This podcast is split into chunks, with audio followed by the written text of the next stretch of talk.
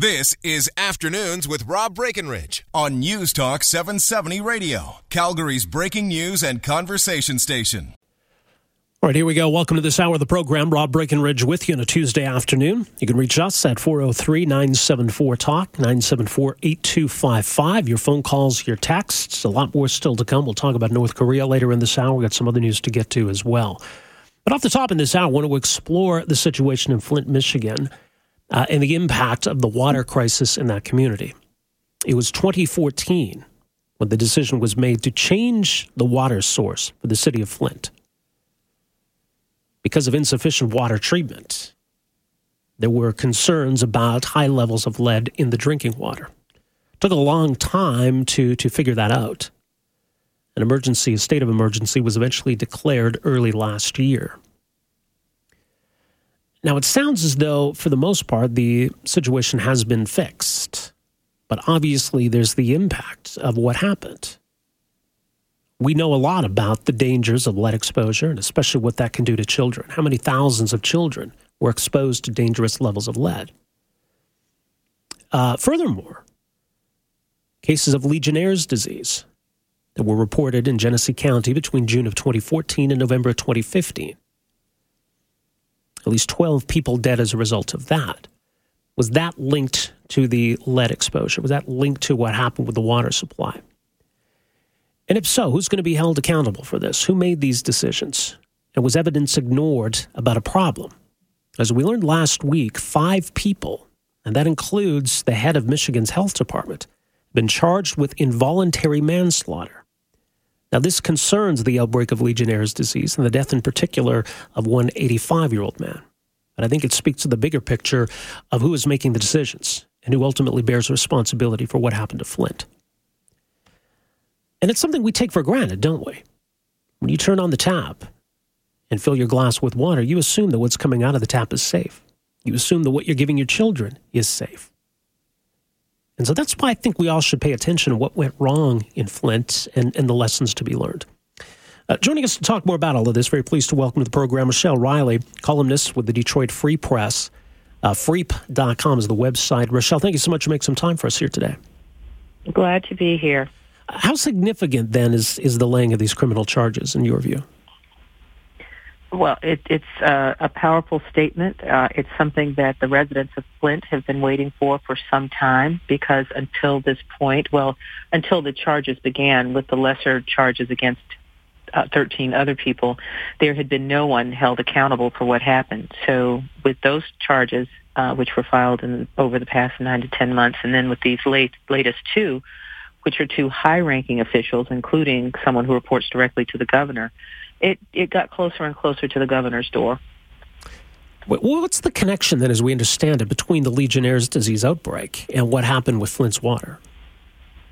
Well, part of the problem is they're still investigating, but when when a doctor, Dr. Mona Hanna-Attisha, told the state in 2015, September of 2015, after residents had been complaining for more than a year about the state of the water, the state publicly denounced her said that she was causing a panic, that she was wrong.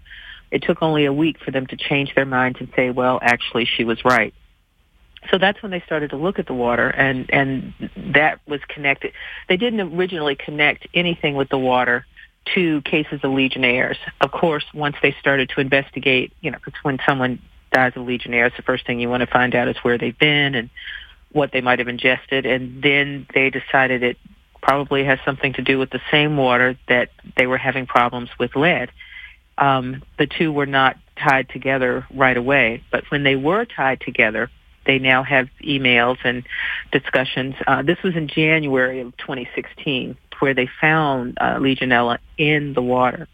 A Flint hospital made the first report, um, and so there were people with the state who uh, apparently or allegedly, according to the Attorney General, knew about it and did not announce it to the public, did not do anything to uh, keep people from drinking the water. And so the first person that the Attorney General hopes to prove died from Legionnaires after they should have said something um, was the gentleman that they've charged in the single case of involuntary manslaughter, Mr. Skidmore. As it stands now in the community, has the water situation been fixed? No. Still um, hasn't. They still have to replace the pipes. I, I mean, what they've done is treated the water in a way that the lead levels are lower. And that's a great start, and that makes sense. But here are the two biggest problems. They have to deal with people complaining from early 2014 until 20 well, until October of 2015, before the governor acknowledged it, and until 2016, which meant almost two years, where they didn't really do anything. And then they started to give them bottled water, and of course, we later found out that the state was giving bottled water to its employees for months before, you know, they acknowledged the residents' problems. Right. And General Motors stopped using the water uh, because of the corrosion it was causing to car parts. So uh, these folks were treated as inconsequentially as you can imagine when you're talking about a health crisis and, you know, children drinking bad water. Well, the impact of that when it comes to lead exposure, right, that, that takes a lot longer to understand the full impact. When will we know what the full impact of this crisis was? we we may not know the full impact for years and years, as Dr. Hanna-Attisha has made plain. When you're dealing with developmental problems, you have to wait for them to develop. And the best way to handle this crisis is to start working with these children in Flint now as a preemptive measure to make sure that you catch whatever developmental problems might come along. If, if you wait to see what they are, by that point, it's too late to help them. We go back to the, the genesis of this crisis. Was there a valid reason for switching the water source in the first place? Why was that decision made?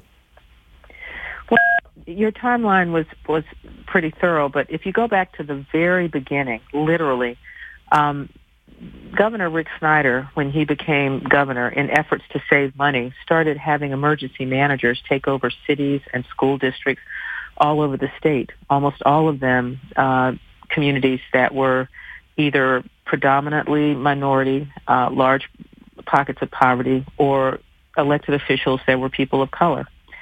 So when this started, it was to save money. It literally was, okay, we can continue to pay Detroit to handle the water out of Lake Huron, or we can do something different. So um, what the state decided to do back in 2011 was to let uh, an emergency manager take over, which they did in 2011. And one of the measures to save money was, well, there's a river right there in Flint. Let's just use that one. Despite everybody in Flint, people who grew up there, people who uh, live there, people or elected officials from there know it's notoriously toxic. You know, you, you just don't drink the Flint water. And literally, if they had added a water treatment, an anti-corrosion treatment to make sure that lead didn't leach from the lead pipes that brought the water from the river to people's homes, if they had done that, and it would have cost the state about $100 a day, that might have uh, prevented this entire problem. But they did not do that. The lead did leach from the pipes into the water, and then you got this crisis. So it was avoidable, basically. It was avoidable. Right it was avoidable. It took literally just a month from April of 2014 to May of 2014 before um, the water smelling and tasting bad was coming out of the pipes, and residents were going to city council meetings and city hall with just these jugs of brown water saying, this is what our water looks like. You have to do something. And state officials telling them the water's fine. This isn't a big deal. And that they should have known better. State oh, officials, absolutely. right? So, I mean, it was absolutely. a case of yeah, I mean, it seems that not only was was the wrong decision made initially, but there was just it almost seems like a reluctance to admit the mistake, and that made the situation even worse. I think the callous disregard for what residents was saying, were, were telling them, uh, was just the most heinous part of this whole thing. Uh, for months, they're complaining to state representatives, complaining to the governor's office, complaining to the attorney general, complaining to city officials, complaining to the emergency manager. There's something wrong with our water. And at one point uh, in January of 2015, the Flint emergency manager at that time, Jerry Ambrose, you know, Detroit said, well, you know, come back to the, the Detroit water. Something is, you know, wrong with it. It would have cost a million dollars a month, according to some news reports. And he said, no, no thanks. You know, we, we don't need that. Uh, and apparently Flint sold part of a transmission pipe uh, to Genesee County, and they would not be able to do it anymore. That was that was what people were told. So they did not go back And then you had the EPA involved and the DEQ, the Department of Environmental Quality, all looking at reports and saying the water's fine. But then there was an EPA memo that was leaked showing high levels of lead at one woman's home, high enough for her son to get lead poisoning. And that's when, you know, the rubber met the road, yeah. the stuff hit the fan, and people paid attention. So did, so did Flint ultimately switch back to Detroit Water then? Oh, yes. Yeah. They, they had to.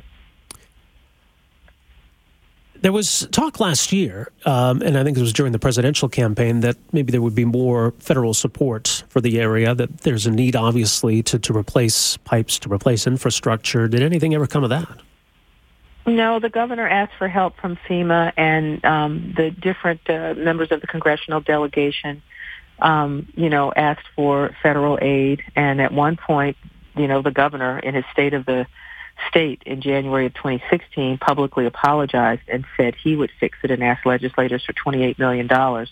But a lot of that just paid for bottled water and filters that initially didn't work and treating children with high lead levels, which isn't enough, and treating potential behavioral health issues, which wasn't enough. And there, there wasn't ever money to fix the pipes. They figured the pipes will be fine if we use the anti-corrosive and sort of let it run its course. And unfortunately, that's not the best solution. If you want to have clean water and you've got lead pipes and the lead pipes, now that they've been leached, you know, people in Flint still don't trust them. Yeah. The Legionella wasn't discovered until January of 2016. So of course, remember by then it had been almost two years of complaints about lead. And then they were hit with this. That They don't want those pipes no matter what they say about them. Well, in a perfect world, then, what's what's the ideal fix here? Well, um, Michigan's two Democratic senators uh, came up with this $600 million plan to help Flint, $400 million for infrastructure improvements and $200 million for health care.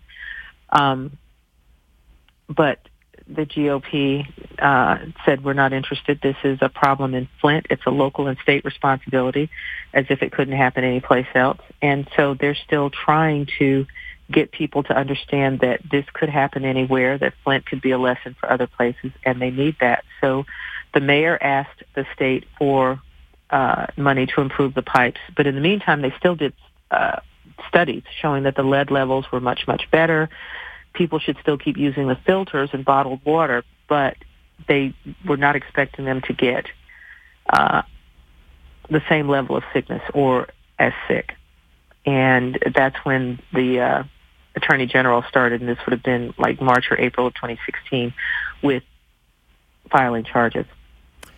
I think, I mean, you touch on why this story matters so much and, and why, you know, people well outside of Michigan or even outside the United States should, should take notice because even though there's some specific circumstances that are pertinent to this area, I mean, it, it's the kind of thing that, that could happen somewhere else. Eh, oh, it absolutely can. I mean, in Detroit, you've still got some pipes that are made of wood. And, and there are plenty of cities across the country that still use lead pipes. And again, with the anti-corrosives, you know, that's a great treatment, but was it, you know, supposed to last for 100 years, 200 years? Do, do you really think that the pipes will last forever without there at some point being a problem with leaching? Do you want to wait and have this happen again? Um, I, I, I think that the idea that we can skate by without some, somehow really taking a look at the infrastructure of American cities, period, is folly. And at some point, we're going to have to understand that that won't stand.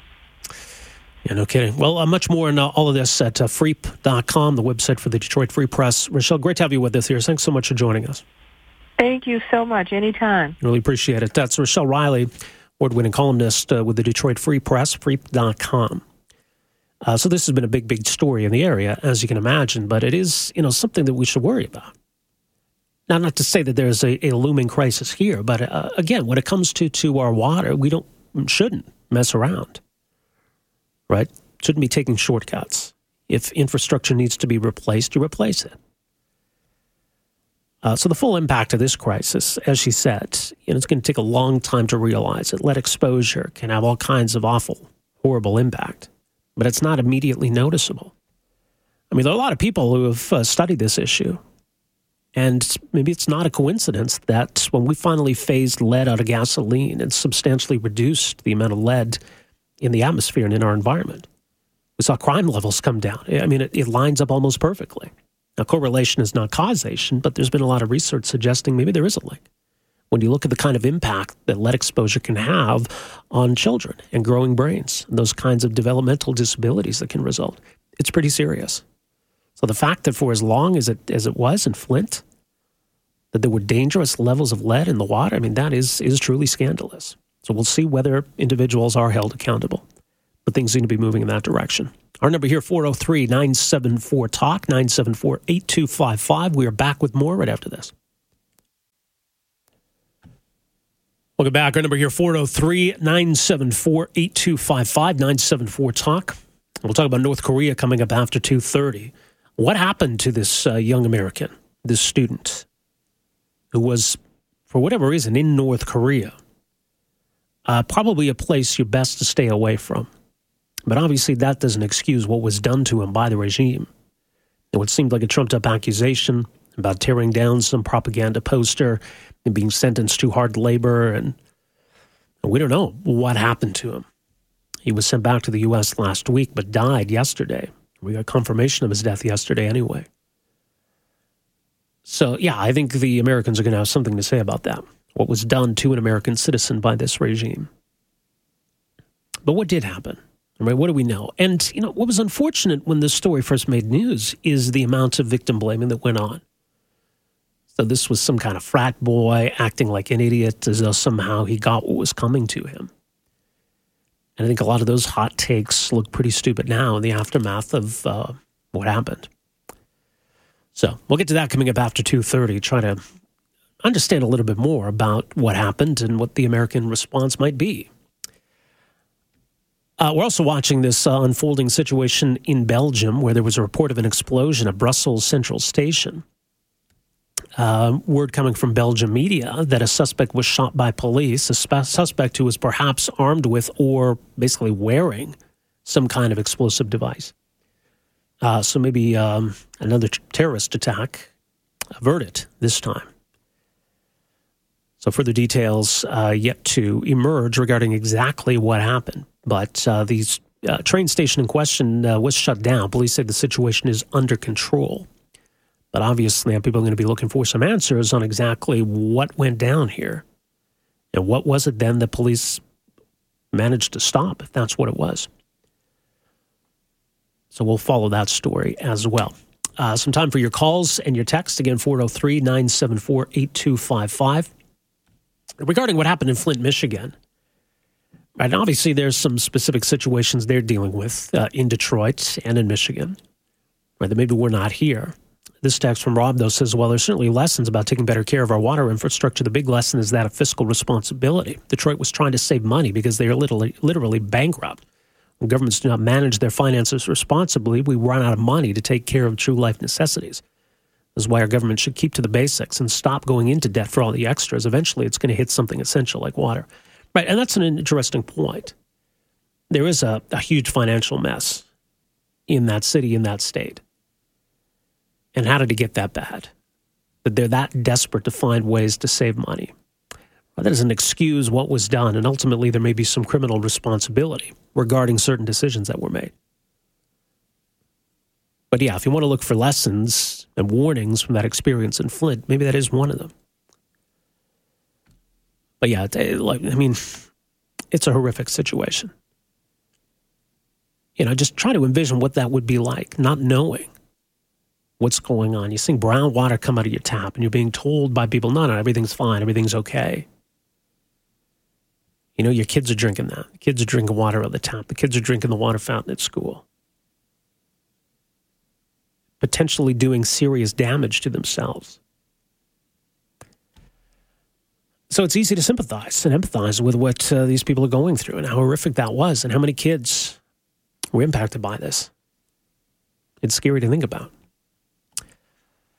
So we'll see what comes of that. As mentioned, uh, criminal charges have been laid, and it's now a case of trying to understand what went wrong and, and who was responsible. It's no longer a question of whether the water was contaminated.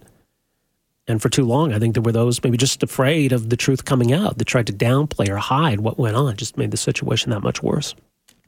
Uh, on a brighter note, I wanted to mention this story because we've talked a lot about this recently the amazing discoveries being made by the Kepler Space Telescope. and our increasing ability to detect planets circling around other stars. We've come an incredible long way in a short period of time, and it's really remarkable that we're able to do this now to find planets and get a better understanding of the size of these planets, whether they're in that so called habitable zone. So, yesterday, NASA announced even more findings 219 possible new exoplanets in our galaxy, including 10 relatively small, rocky, possible habitable planets similar to our own. Right, in order to determine whether a planet might be capable of harboring life, you need to is it close to the size of Earth? Is it in that habitable zone around the star where it's not too hot, not too cold, just right? And so we're finding more and more of these. What's interesting is that Kepler was looking at about 150,000 stars. And there's some planets that circle these stars and we're not able to detect because they don't cause a dip in the star just because of the nature of their the way they go around their planet. So even amongst these 150,000 pl- uh, stars, there may be more of these planets. But I mean, this is how huge it is. When you talk about finding this number of planets, around 150,000 stars, there are billions of stars just in our galaxy. There are billions upon billions of galaxies. So, what is that all, all up to? I mean, it's pretty staggering then to think how many Earth like planets might be out there. Do any of them harbor life? Do all of them? Are we alone? Are we common? I mean, these are big questions, but the fact that we're able to find these planets in the first place is a huge step. And we're finding more and more of these.